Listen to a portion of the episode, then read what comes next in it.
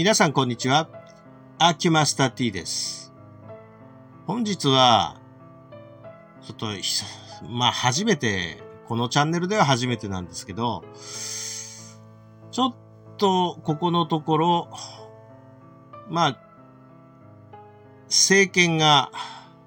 目に余る行動をするので、ちょっとこれ喋らずにいられないので、一言お話をしたいなと思います。何が目に余るのか、いうことなんですけど、私が目に余るのは、LGBT 理解推進法の、えーまあ、決定するところの手続きの問題なんですね。一番引っかかるのは。どういうことかと言いますと、まあ、あの、関心ない方ね、あの、あんまり注目してらっしゃらなかったと思うんですが、今回、あの、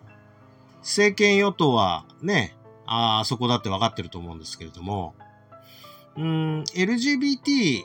理解推進法の、その、まずは党内論議のところで、まず党内で話し合ったときに、理解推進法の中身のことでかなり、えー問題になりまして、それで多数決を取ったところ、結局反対票の方が多かったです。反対した国会議員の数が多い。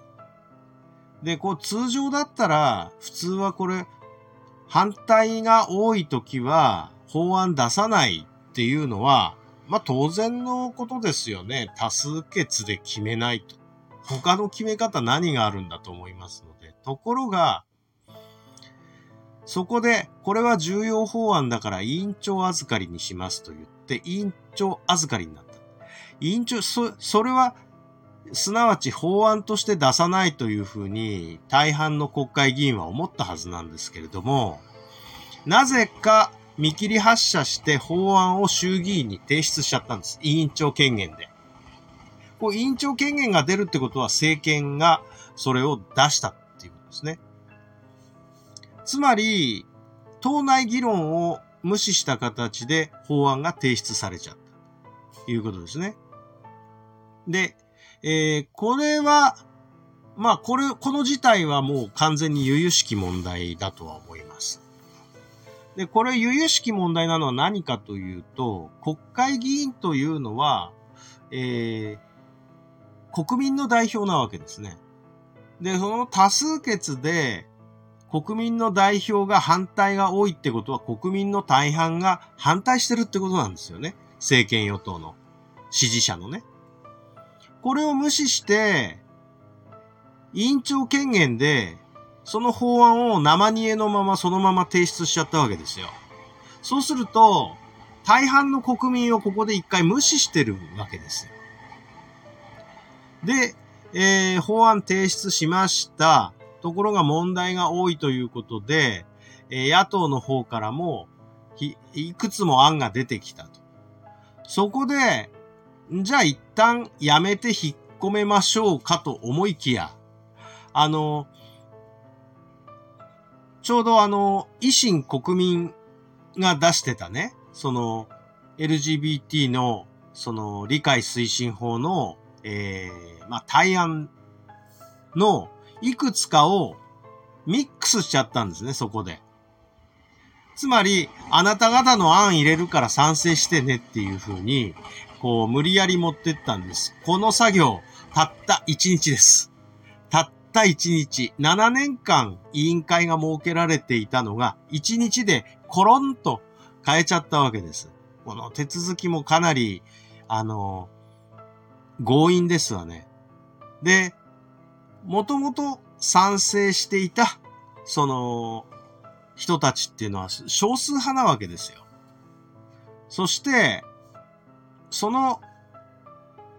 少数派の人たちの意見でご利用ししたやつをさらにもっと少数の野党案とミックスしちゃったということです。これで、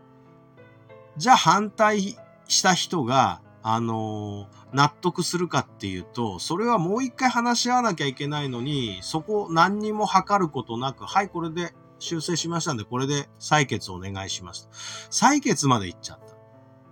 で採決まで行っちゃった上にですね、政権与党さんはどういうことをしたかっていうと、党議拘束をかけたわけです。つまり反対したら懲罰に値しますよっていうことになったわけです。懲罰に値するってどういうことかっていうと、次の選挙の時に、あなたは公認取れないですよ。まあ、厳重注意って場合もありますけども、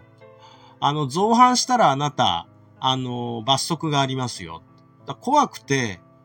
その国会議員個人としては反対できないようにしたわけです。反対の人間がいっぱいいたにもかかわらず。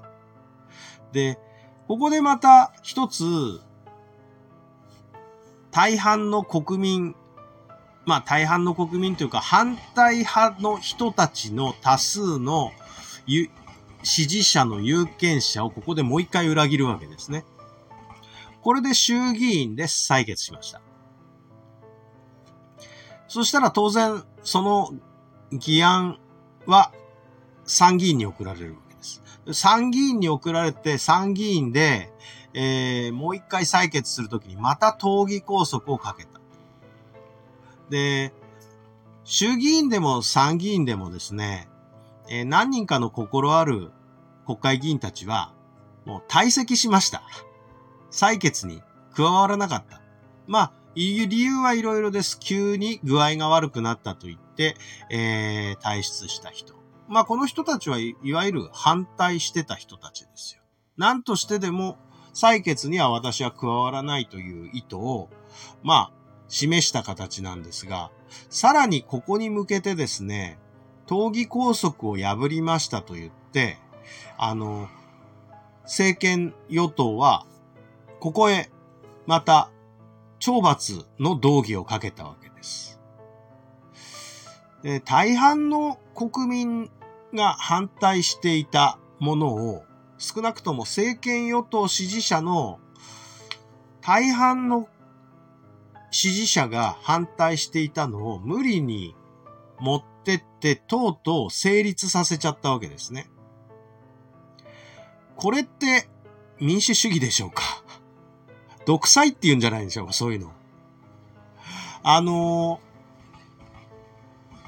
なんだか、あもう、こう、安倍晋三さんがですね、えー、生きていた時に、えー、安倍独裁は許さないとか言ってた人たちは、この独裁を許すんでしょうか？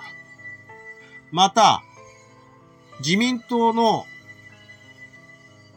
いわゆるコアな支持層、不動、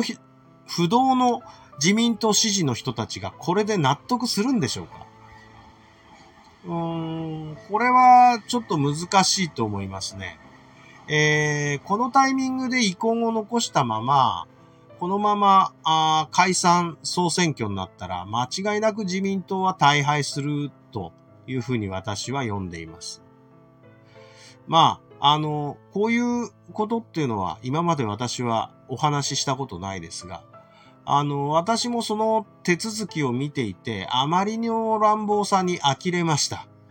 うーん。まあ、正直、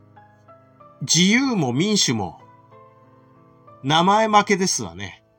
まあ、これだったら、お名前返上されたらいかがですか？っていうふうにまで私は思った次第です。皆さんはどう思われますでしょうか？どうも失礼いたしました。